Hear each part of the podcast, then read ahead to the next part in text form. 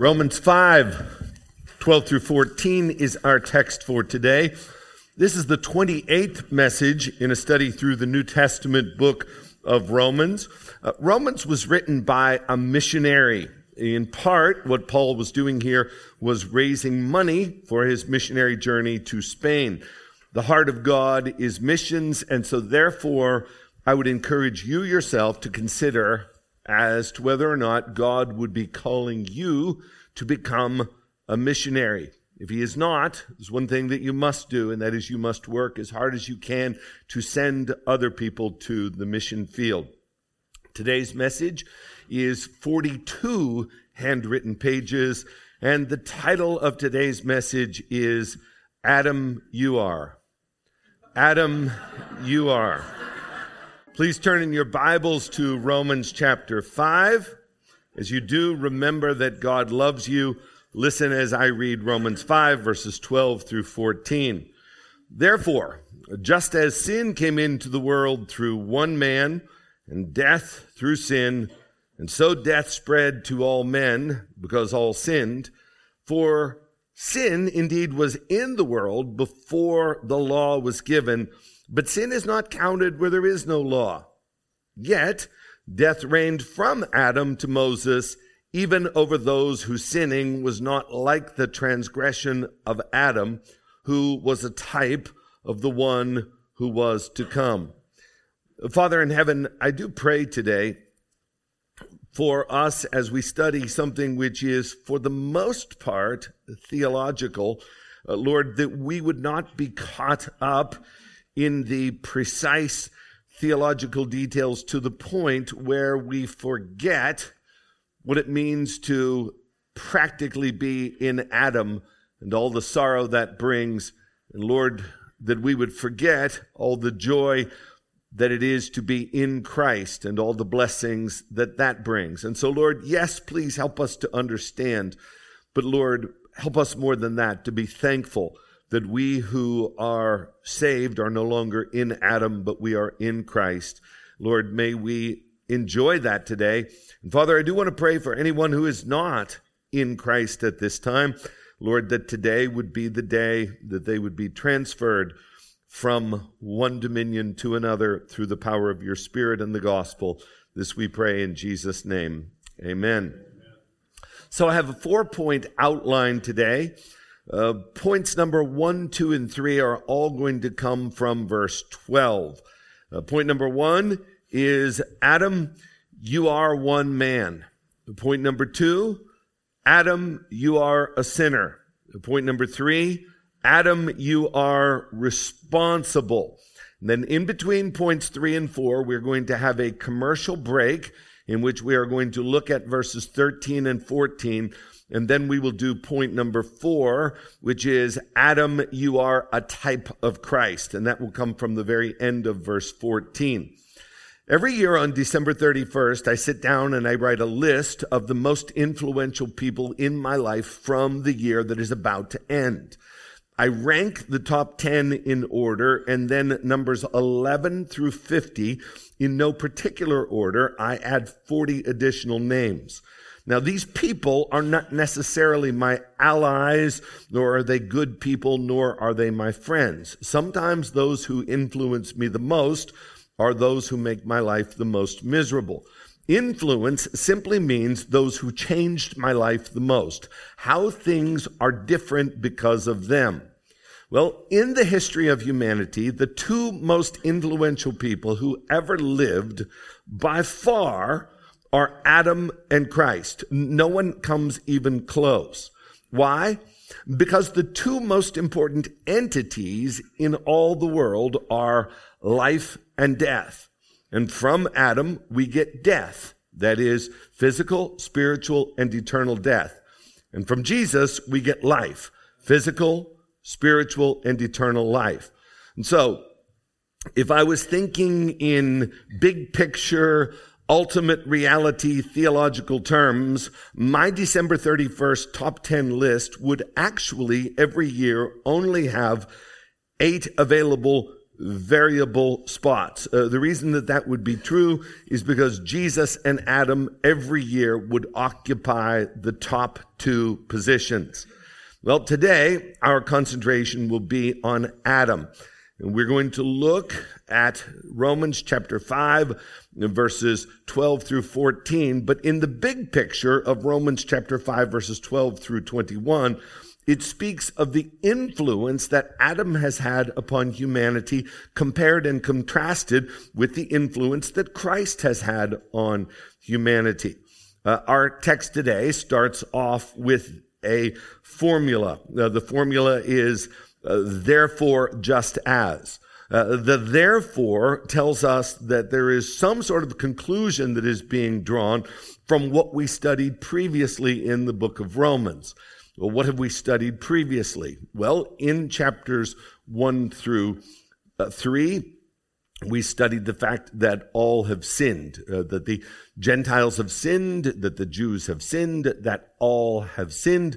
And yet at the end of Romans 3, it tells us that there is forgiveness and there is salvation by faith alone in Christ alone. Chapter 4, there is an illustration of this in the life of Abraham. And then as we move into chapters 5 through 8, this is a new section of the book of Romans.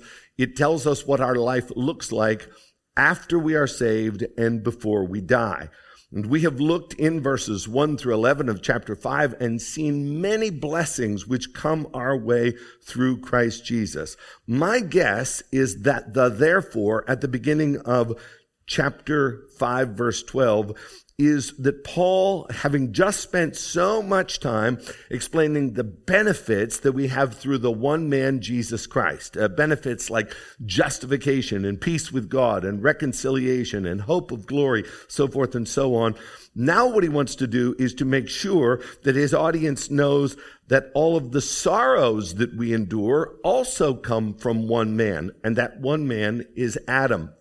Uh, grammatically, there's something very interesting that goes on in chapter 5, verse 12, and that is that Paul will start off the formula of the just as, uh, but he never gets to the so also. It's sort of like Paul never finishes the analogy. He, he interrupts himself or he distracts himself and he never gets around to finishing the sentence. I love how the New International Version ends verse 12. It's sort of with Edmore punctuation. It's a dash, meaning we're not really sure where Paul is going with this. There isn't really any kind of formal punctuation here. He's just said some things that are very true. Didn't really finish his thought dash, let's move on. Well, today we only have time to look at verses 12 through 14. Uh, and as I said in my prayer, this for the most part is theological, although there will be some sort of practical implications that you can draw from it. Sadly, as I analyze my own sermon today, I would say that there is too much of Adam and not enough of Christ. I think it is imbalanced in that direction. But hopefully, as we complete our study of chapter 5, the Christ will come out, and not that Christ will be excluded from this message, but it will be weighty in the direction of Adam. I, I wish that there was more Christ in this, but I think it's important that we understand our condition. Then we will fully more, uh, appreciate more uh, the solution, which is Christ. And so what I would like us to do is to look at the influence of Adam. And I want us to use our imaginations and I want us to invite Adam into our service today. And I want us to talk to him about all that he has done to influence us, which brings us to point number one. Adam, you are one man. Adam, you are one man. The text says, therefore, just as sin came into the world through one man. You know, in recent years, Adam has come under attack in that many claim that he was not a real historical figure. Sort of like Santa Claus represents Christmas and Adam represents sin, but neither of them are actually real. Adam wasn't a real man. Well, that is a very dangerous way of looking at Adam. Uh, sadly, today we have to start off by affirming that the Adam of Genesis was an actual human being. He was indeed the first man. He was a unique creation of God and not the product of millions of years of evolution. Those who call themselves Christians have made uh, written Bible commentaries and they have written about Adam and they have said some things about him which are just false. Here's an example of some things that I came across. Uh, some people dismiss the historical Adam and that they say either he didn't exist or that he is just a metaphor or that he is just a literary figure or that he was just a Neolithic farmer or get this, that he is our genealogical ancestor, but not our genetic ancestor. How does that even work? Or that he was Homo heidelbergensis. Uh, that he, a man by the name of William Lane Craig, basically said that he was of another species, uh, that he was a caveman, that he was alley oop. Uh, this uh, Homo heidelbergensis uh, was uh, uh, discovered by a jawbone uh, that was found in 1907 near Heidelberg, Germany. from that, they derived that there was a completely different species. And so, if that's true, it's quite possible that Adam dated Wilma Flintstone before he married Eve. Um, but if one believes the Bible to be true, and I do believe the Bible to be true, then it is impossible to explain Adam as the first man as being some sort of a prehistoric creature. Uh, why? Uh, because Jesus said that Adam was a unique creation of God. Mark chapter 6 verse 7. He says, from the beginning of creation, God made them male and female. The doctrine of marriage is derived from Adam's relationship to Eve. Matthew chapter 19 verses 4 through 6. Adam is the, in the genealogical line of Christ. Luke chapter 3 verse 38. Paul said that Eve was made from Adam. 1 Corinthians chapter 11 verse 8. Uh, Adam and Eve form the model for the doctrine of Christ and his church. Ephesians chapter 5 verses 30 through 32. Adam and Eve form Paul's rationale as to why women cannot exercise authority or teach in the local church. 1 Timothy chapter 2 verses 11 through 14, particularly verses 13 and 14. The woman was created after the man. The woman was the first to fall. You see, the existence of every human being is traced back to Adam in Paul's gospel presentation on Mars Hill in Athens. Acts chapter 17 verse 26. And he, speaking of God, made from one man every nation of mankind to live on the face of the earth. And so if you eliminate Adam or if you mythologize Adam, you have removed the foundation for humanity, for marriage, for sin, for death, and for the need of our Savior being a human being. 1 Corinthians chapter 15 verse 21. For as by a man came death, by a man has come the resurrection of the dead. In other words, if Adam is not an actual man, then Christ didn't have to become an actual human being. Adam, you are one man, one actual man, one essential man. And notice your masculinity is not optional. Notice that Romans chapter 5 verse 12 does not mention Eve. It does not say, therefore, just as by one man and one woman sin entered the world, it is by one man. Now we know from Genesis chapter 3 and from 1 Timothy chapter 2 verse 14 that she was deceived and that she was the first one who sinned, but even though she was the first one who sinned, she did not bring sin into the world. It is Adam that brought sin into the world. In other words, the one that caused sin, not sins plural, but the presence of sin, the reality of sin, singular sin, the power of sin, the effects of sin into the world, that was brought about by the one man, Adam. He was the man. He was the head. He was responsible. He was the one who was in authority.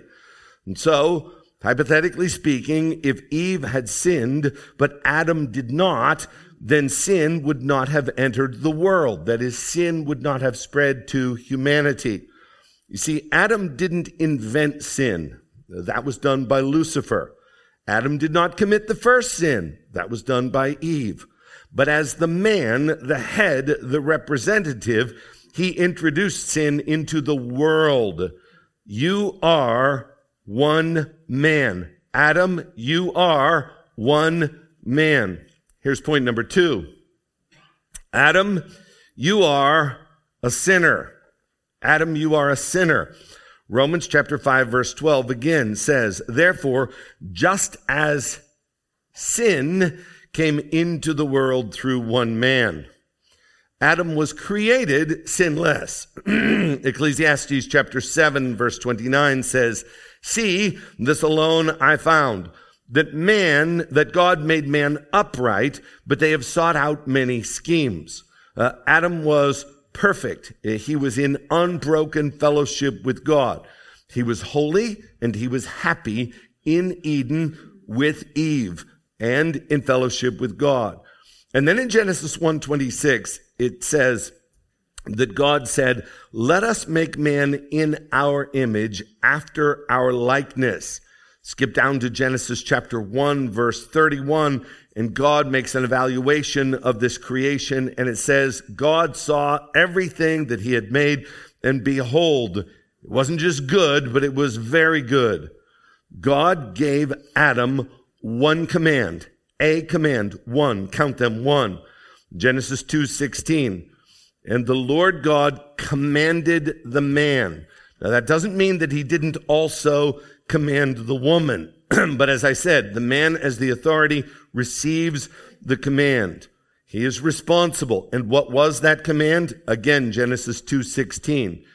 You may surely eat of every tree of the garden. I'm not going to withhold anything from you. I'm not going to make you miserable. But verse 17, but of the tree of the knowledge of good and evil you shall not eat. That was the law. It was the one law. It was clear. It was explicit. And to break a law which you know exists is called a transgression. You see, it is possible to sin without being a transgressor. It is possible to sin ignorantly, but it is impossible to be a transgressor ignorantly. For by definition, you transgress only when you know the rule with absolute certainty and then willfully break it. God says of Israel, now remember Israel, they are God's covenant people. They possessed the law. They knew explicitly what the rules were. They were spelled out in the law of Moses. What does God say of Israel? Hosea chapter 6 verse 7. But like Adam, they transgressed the covenant. There they dealt faithlessly with me. Israel and Adam are the same in that both of them are transgressors. They clearly knew what the law was and they broke it. There was no ambiguity in God's prohibition of that tree. Adam, you are a sinner. And what does it say that Adam did?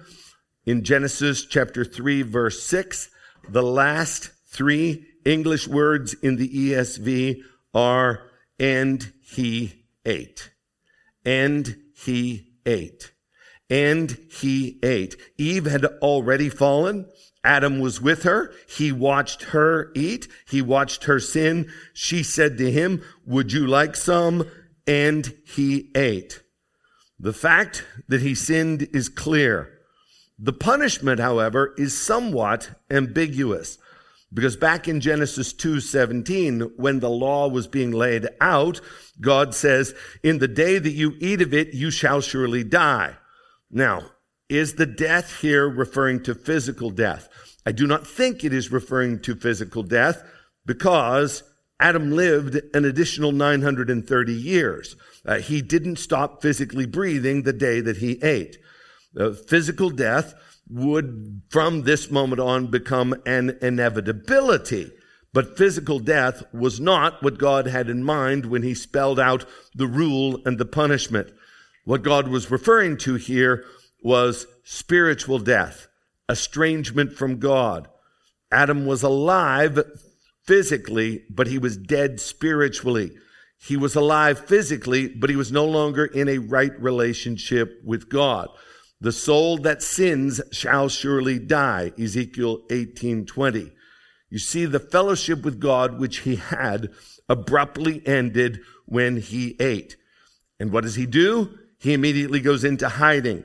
When he goes into hiding, he is there because he is feeling the shame of his sin and he is aware of his nakedness. And when he is confronted, what does he do? Well, he does what we have been doing from that day to this, and that is he shifts the blame to his wife. The first words that were ever spoken to a sinner were spoken by God. And in Genesis 3 9, it says that the Lord God called out to the man and said, Where are you? Where are you? Adam, where are you? God doesn't ask this question because he is unaware of Adam's whereabouts. God knows where Adam is. God knows all things. Adam, where are you is asked for Adam's benefit. And this question reveals the condition of the rebel. Adam, where are you? I want you to answer that. Tell me honestly, Adam, where are you? Well, I'm not where I used to be. That's for sure. I'm naked and I'm afraid and I'm hiding and I'm fallen and I am estranged from the God that created me. When the Lord comes looking for you, he wants you to be aware of where you are. In other words, where do you stand with him? And so I ask today, sinner, where are you? Where are you? Tell me about your heart. Tell me about your actions. Tell me about your thoughts. Tell me about your life. Tell me about your condition. Sinner, where are you? Do an evaluation of yourself. Notice it not only shows the condition of the rebel, but it shows more importantly the concern of the Redeemer. This question shows the concern of the Redeemer. One verse earlier in Genesis 3 8, it says, The man and his wife hid themselves from the presence of the Lord God among the trees of the garden. And notice in verse 9, the first word is but. But, by contrast, but the Lord God called out to man. You see, if God's intention was merely to damn and to condemn Adam, all he had to do was leave him alone. Adam is hiding. He is afraid. He is naked. But the Lord goes looking for him. Adam, where are you? I did not come to you to condemn you, but I came to you in order to save you. John 3, 17. For God did not send his son into the world to condemn the world, but in order that the world might be saved through him. We're hiding from God and we have been hiding from God from that day till this. For there is none who seek after God, and men love darkness rather than light. And we did not think it profitable to retain him in our knowledge. We have been running as fast as we can from God, but thankfully he can run faster than we can, and he catches up with us. Sinner, where are you? He came to seek and to save that which was lost. And what did he do for them? Well, it says in Genesis 3:21 that he made Adam and Eve garments of skins and clothed them. In order to do this, there needed to be a blood sacrifice, which tells me that the gospel is of first importance. In order for them to be covered, there had to be a death. And in order for our sins to be covered, there had to be a death, the death of God's son. And he promised them that the seed of the woman would one day crush the head of the serpent. This would not be free of charge because the serpent would bruise the heel of the seed of the woman. This is in chapter 3, verse 15. It's known as the protoevangelium, or in other words, the first gospel that has ever been preached. The seed of the woman, Jesus, did come as promised, and he did make a blood sacrifice for sinners, and he did this because he loves us. Are you able in all of this mess, speaking about how we have fallen, to remember that God loves us? The gospel is of first importance. He loves sinners and Adam was a sinner. Point number two, Adam, you are a sinner. Which brings us to point number three. This is where it gets theological, and that is, Adam, you are responsible. Responsible for what? Again, look at verse 12. Therefore, just as sin came into the world through one man and death through sin, and so death spread to all men because all sinned. Adam, you are responsible for sin and death. When Adam chose to transgress the commandment of God, he was not just making a decision for himself. He was our representative. And he made that decision for you and for me and for all of mankind. And as a result, we all inherit what is known as original sin. The theologians call this federal headship. That is, one person is appointed to act on behalf of a large group. We see this in the battle between David and Goliath. In 1 Samuel 17, when Israel and the Philistines were squared off in what would have been a very bloody battle, they agreed, listen, rather than having all of this bloodshed, why don't you send a representative and we will send a representative and whoever wins that fight, well, not only wins the fight for himself, but he wins the fight for his nation. And so the Philistines sent Goliath and Israel sent David. Mano a mano, winner take all. Another way to illustrate this is this afternoon there are going to be many NFL football games played. When the game is about to begin. There will be a representative from each team that will go to the middle of the field. They're called team captains. The question is asked, who's going to get the ball first? That is decided by a coin flip. One person represents his entire team.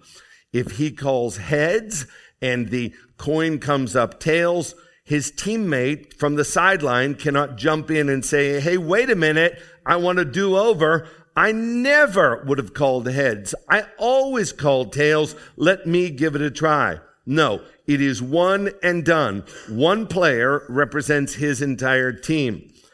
Well, this was sort of the way it was in the case with Adam, but it's a little different because with Adam, it wasn't a 50-50 coin toss. Adam knew that it was heads and he defiantly called tails. His choice negatively infected the entire team. And I'm here today, sadly, to tell you we are all on Team Adam. Now, some people will protest and they will argue and say, well, that's not fair because I never agreed to have Adam as my representative. I would rather represent myself. How is it fair that one guy gets to decide for all humanity? I want a do-over. No, no, you don't. Because consider that the best representative that we ever could have hired to call the coin toss for us was Adam. He was the only perfect man who ever lived. He did not have a sin nature. Uh, he was created perfect. Anybody who would have been chosen to represent us would have sinned sooner than Adam did. Furthermore, you are perfectly content with Adam as your representative, and you prove that every time you willfully commit a sin. Every time you sin, you applaud Adam's decision to eat the fruit. You did the right thing, Adam, and I'm confirming that you did the right thing because I too am going to defy this God and transgress the law he has given me. You see, you are okay with one man standing as a representative for a larger group, particularly if you are a Christian. if you believe the gospel. Because what is the gospel other than one man going to bat for the rest of us? One man on Mount Calvary. One man who lived perfectly and died in place of God's elect. By faith, you can accept that reality. And so it's not consistent to say, I will accept the federal headship of Christ, but I do not want it from Adam. It's all or nothing at all. And quite frankly, my opinion nor yours doesn't matter. That's the way that God set it up. And as a result of Adam's sin, all of his children are born with a sin nature. We're all born spiritually dead. Your little baby that comes out is not born with a blank slate. That baby comes out as a sinner. Psalm 58 3. The wicked are estranged from the womb. They come forth as soon as they are born speaking lies. We cannot say that we have not been impacted and corrupted by the sin of Adam. Adam, you are responsible. Through one man, sin entered the world. Let's look at it mathematically. What is the mathematical probability that of all the human beings who have ever lived, and I'm talking about all of them, which is somewhere between 110 billion and 120 billion. But let's, for the sake of argument, let's be conservative and let's just round it down and say that the total population of the world all time is about 100 billion. Let's do the math. What are the chances that every single one of those people would be a sinner? And would have a sin nature. Uh, in other words, what are the chances? You've, you, you, here you've got, you have got 100 billion chances. But yet, Romans 3.23, all have sinned. Could you not just get me one through who did not? What are the chances? Romans 3.10, there is none righteous, no, not one. Uh, you would think with 100 billion chances, there would be one of Adam's offspring who wasn't a sinner. Add to that all of the advances which we have made in medicine and genetic engineering and education and child development and sociology. All of that for all of these years. I'm not asking for two. Just give me one everything that parents have done to create environments which would be safe and which would be environments where their, their children would flourish in that which is good. Can we can, cannot come up with one single person who is sinless? Wow. We can't do it. Let's talk about monasteries for a second. Why is it that there's all kinds of perversion that has happened and does happen in monasteries. Because the whole idea is you remove someone from the world and then they will be safe, they will be sequestered, and there will not be the influences of sin. I think monasteries would be places which would be perfectly safe and there would be no sin as long as there were no people there. But as soon as you put someone there, enter perversion, and then you tell that person that it is not right for them to get married, which, according to 1 Timothy 4, is a demonic doctrine. You put them there and you put them all together. What you're going to have is perversion. You cannot escape the effects of sin. We can't come up with one single sinless person. Now, not all people are equally bad. But we are all totally depraved. Total depravity does not mean that we are as bad as we possibly can be. Total depravity does not mean that there is no good in us, for there is. But total depravity means that sin has infected the totality of our being. Our minds, our wills, our emotions, our decisions, our actions, our affections. Sin is like grape juice on a white carpet. It permeates all of it. All have sinned. Why? Because all are sinners. Why? Because of Adam. Adam, you are responsible. All 100 billion of your children are sinners. And you, Adam, you are the one that did this to us. And not only are we sinners by nature, in other words, not only are we born with a gravitational pull and a propensity toward breaking the laws of God, but we also do it by choice. Not only do we want to do it, but we actually do it. We all by choice sin. You see, you don't become a sinner when you sin. You sin because you were born a sinner. When did I become a sinner? Well, there are two correct answers. One would be to say you became a sinner in the womb at conception. Psalm 58, 51 verse 5. In sin, my mother conceived me. It doesn't mean that her act of getting together with your father was sinful. It means that at the point of conception, boom, you became a sinner.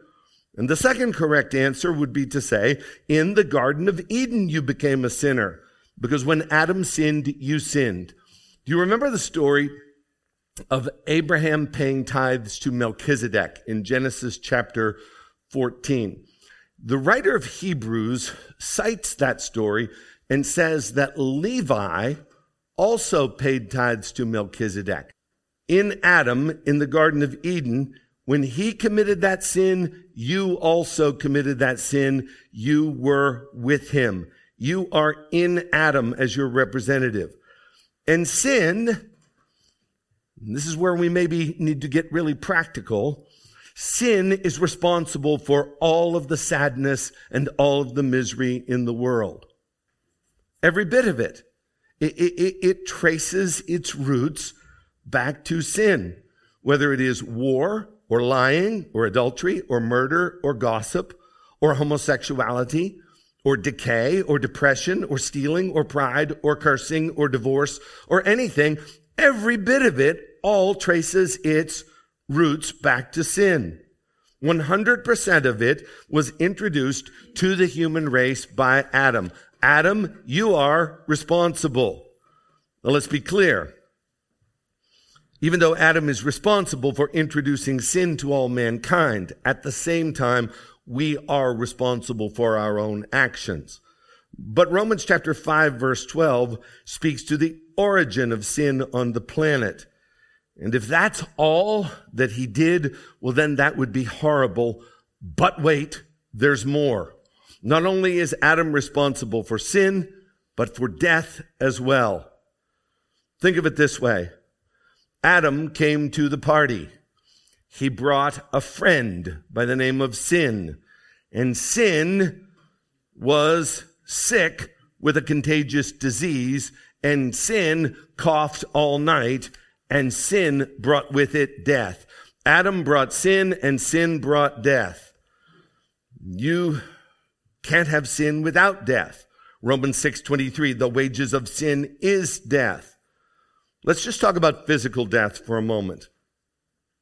It is a certainty. Why do people die? Every person dies for the same reason, and that is sin. It might be your own sin. You might commit suicide. It might be the sin of someone else. Someone gets drunk and they drive their car and they kill you. Or it just might be the fact that you live in a sin cursed planet where things get old, they decay, they deteriorate, and they die. But sin is the cause of all physical death, and sin is the cause of all spiritual and eternal death as well. Let's compare tow trucks, and undertakers. Both professions operate under the premise that something is going to go wrong. But there is a difference. If you run a towing company, you assume that something is going to go wrong, that cars are going to break down, and usually they do. When they do, you tow them and you make money, but you're working under the premise that something will go wrong. However, as unlikely as it is, it is theoretically possible that no car will ever break down. It is unlikely, but it's theoretically possible. Undertakers, on the other hand, are in a profession where with absolute certainty they are going to get business. You have 100%, a 100% guarantee that your services will be required. Why? Hebrews 9:27 It is appointed unto men once to die. Again, I would say, you've got 100 billion shots. Can you just give me one person that's not going to die? Just give me one. You can't because we are all going to die. You are going to die. That is certain. Romans 5:12 says, "And so death spread to all men because all sinned." Now that last phrase, because all sinned, is difficult. I'm not really sure I know what it means. There are a couple of possibilities. It, it could mean we die because Adam made us sinners and our own sin killed us or was in the process of bringing death to us individually. The soul that sins shall surely die. Or it perhaps can mean that we die because we were in Adam and that is the sin which he committed ensures our death. Uh, and that's also a possibility. 1 Corinthians 15, 22. In Adam all die. Now, I'm not sure which one it is. Both are theologically correct. But at the end of the day, it doesn't actually make any difference whatsoever because the end result in both cases is death. The first part, however, is really easy to understand, and that is that death spread to all men. Physical, spiritual, and if not corrected or remedied, eternal death. You are going to die. That is a certainty.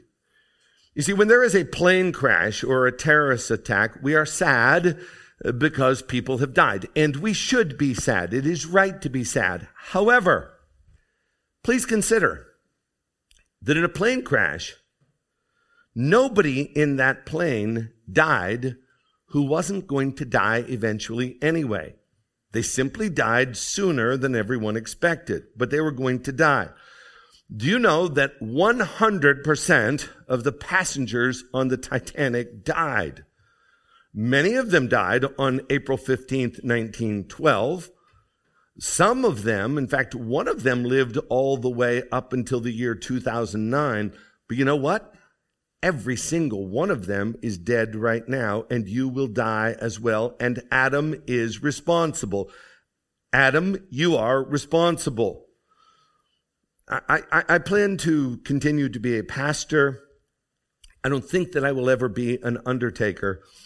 But if I ever do open a business where I am an undertaker, in the lobby of my establishment, I am going to have a picture of Adam because he's the one who helped start this business and he is the one through his disobedience which assures that the business will always have customers. Adam, you are responsible.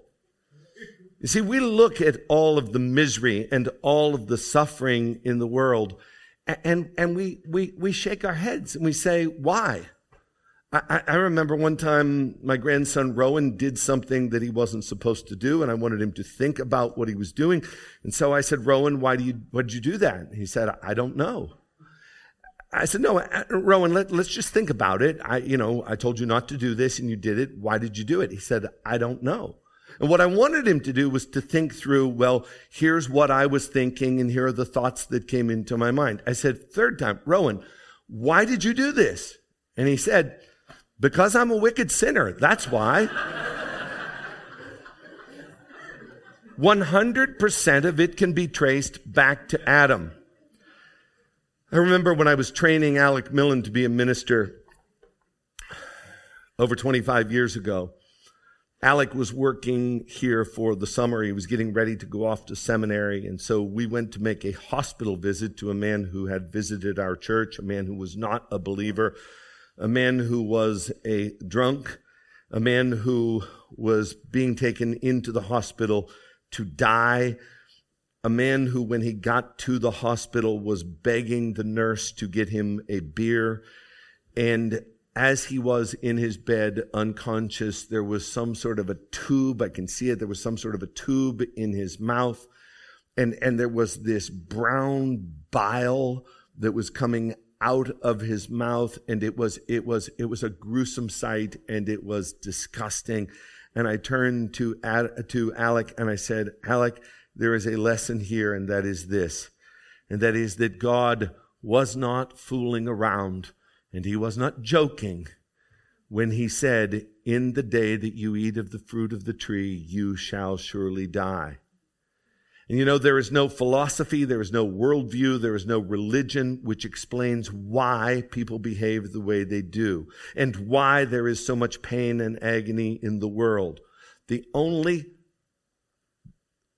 body of literature which explains why it happens is the Bible. Adam brings sin and sin brings death. Let me give you a personal observation from just my own life. I was a teenager in the 1970s, and it was very clear as I looked at my fellow teenagers that kids would exclude and they would make fun of unpopular kids. And in pride, they would form cliques, and there were the haves and the have nots. Fade in, fade out. In 1998, we form Camp Impact, our youth camp in the summer. Lo and behold, over that 20 year period, teenagers did not change at all. Clothing styles changed, but the sinful attitudes and actions were identical 20 years later. Camp Impact has been around for 25 years, and guess what? The same selfish sins of teenagers who have pride and form cliques and make fun of those who are not as cool as they are still exist 25 years into our camp. And you know what? If Jesus doesn't return in the next 10,000 years, teenagers will still form cliques and be unloving to the less popular kids. Why? Because the heart of man never changes. But it is not just the teenager, it is the little toddler who pitches a fit. It is the fourth grader who cheats on the test. It is the man who cheats his client. It is the young adult who fornicates. It is the middle-aged woman who gossips, or it is the senior adult in the nursing home who is cranky and cruel. It's all the result of our sinful hearts, which we have inherited from Adam. Something goes wrong. Something goes wrong, and we ask, why did that happen? The answer is always Adam. Adam, you are responsible. Now, perhaps you're not a Christian and you do not agree with the Bible or my assessment of the origin of bad. But here's one thing that you cannot disagree with, and that is that people are bad. Just watch the news and you will see that people are bad and that there is a lot of suffering in the world and that everyone does die. Biblical Christianity is the only religion in the world. It's the only worldview which explains where it comes from and why things are the way they are. Adam, you are responsible. Now it's time for, we are in between points three and four for a commercial break. That is verses 13 and 14. They are not easy to understand. They are parenthetical. Uh, they address the impact of sin after the fall of Adam, uh, leading up to the giving of the law of Moses. Uh, fairly tough to interpret. Here's my guess. I'm going to read and work through verses 13 and 14 before we get into Point number four. It reads like this. For sin indeed was in the world before the law was given. Well, duh. Yes, of course, sin was. We, we know that. It's obvious. Uh, we see it in the book of Genesis, in the sins of Sodom and Gomorrah, the sins of Joseph, selling uh, Joseph's brother, selling him into slavery. Sin was all over the place in the book of Genesis before the law came. Countless sins, too many to, to mention, from Adam to Moses. And then in verse 13, what Paul does, pay close attention, is he raises a hypothetical objection. This is not Paul's personal belief. This is a hypothetical objection concerning imputed sin.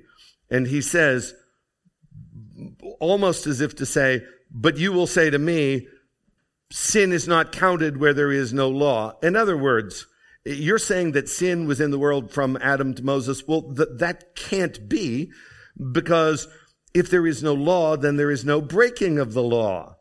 Uh, uh, uh therefore, sin couldn't be in the world prior to Moses. Then he comes in with verse 14 and he answers that objection with the word yet or nevertheless. And it reads as follows. Yet or nevertheless, we do know that sin was in the world. Why? Because death reigned from Adam to Moses, even over those whose sinning was not like the transgression of Adam. In other words, with 100% certainty, we know that sin was in the world. And the reason that we know that sin was in the world is because people kept dying. That is how we know. Uh, one, I think one of my favorite verses in all the Bible is Genesis 5:27, speaking of Methuselah, who lived to be 969. What does it say about him?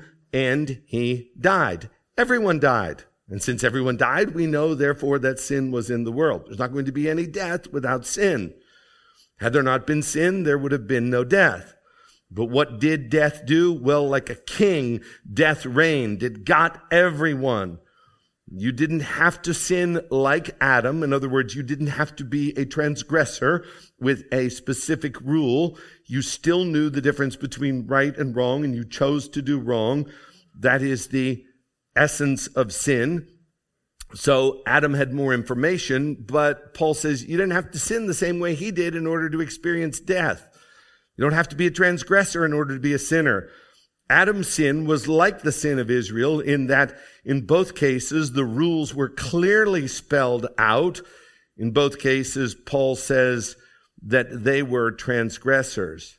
And Paul says even if the rules for the people in the book of Genesis were not specifically spelled out, we do know that they sinned, and the way that we know that they sinned, here's the proof, and that is that they died. I think that is what Paul is saying in verses 13 and 14. So the commercial break is over, which brings us to our final point, and that is Adam, you are a type of Christ. Notice what it says at the end of verse 14. Speaking of Adam, who was a type of the one who was to come, and the one who was to come is Christ. In what sense are these two men similar? Well, we will talk much more about this in the remainder of the chapter, but I do want to speak for just a moment about how Adam is a type of Christ. How is that true? Well, Adam was perfect, and so was Christ. Adam was given a law, that is, a rule. Christ was given the law, that is, the law of Moses. Adam was in a beautiful garden. By contrast, Christ was in the wilderness. Adam could eat anything that he wanted to eat, except from the one tree, but Christ didn't eat anything. He was fasting. Adam failed. Christ passed. Adam disobeyed, and through his disobedience, others were impacted unto death. Christ obeyed, and it impacted others unto life. Adam was the federal head of all sinners. Christ is the federal head of all who will inherit eternal life. Paul sums it up best in 1 Corinthians chapter 15 verses 47 through 49. Turn to that passage or simply listen to these verses. What does it say? The first man, Adam, was from the earth, a man of dust. He was created out of dust. The second man, Jesus, is from heaven. As was the man of dust, so also are those who are of the dust. That is you and me. And as is the man of heaven, so also are those who are of heaven. Just as we have borne the image of the man of dust, we shall also bear the image of the man of heaven. In other words, we who are in Christ will live eternally. Let me sum it up. One man stood as our representative, and he failed. and his failure brought us sin, and his failure brought us death. His failure explains every sorrow that the world has ever known or ever will know. Another man hangs on a cross as our representative. He passed God's test. God said of him, This is my beloved Son in whom I am well pleased. And he takes our sin, and as our representative, he pays for our sin. The gospel is of first importance. Uh, this is sin which he himself resisted. This is a law which he completely and perfectly fulfilled. And he not only dies, but he defeats death by coming back to life on the third day. Adam goes into a grave, and lo and behold, he's still there. Jesus goes into a grave, and lo and behold, he is alive, alive forevermore. And every joy and every blessing, including spiritual life and the joy of being saved and living life in the local church, and eternal life with God forever in heaven is yours through the second Adam, Jesus Christ. So, as you walked in here today, you were in one of two categories. You are either in Christ or you are in Adam. My loving counsel to you today is to put your trust in the one who can give you life, and that is Jesus, rather than to remain in a state of death, which will lead to eternal death. You see, God so loved the world the world that Adam destroyed. God so loved the world that he gave his only son. Do you remember when I told you at the beginning that God loves you? Well, he still loves you. And he showed that in the giving of his son. All right. 131 down and 302 to go, which means what? It means that we're getting there. Let's pray. Lord, why? Why would you look down on mercy upon the sons and daughters of Adam, we who are sinners, and give your perfect Son for us?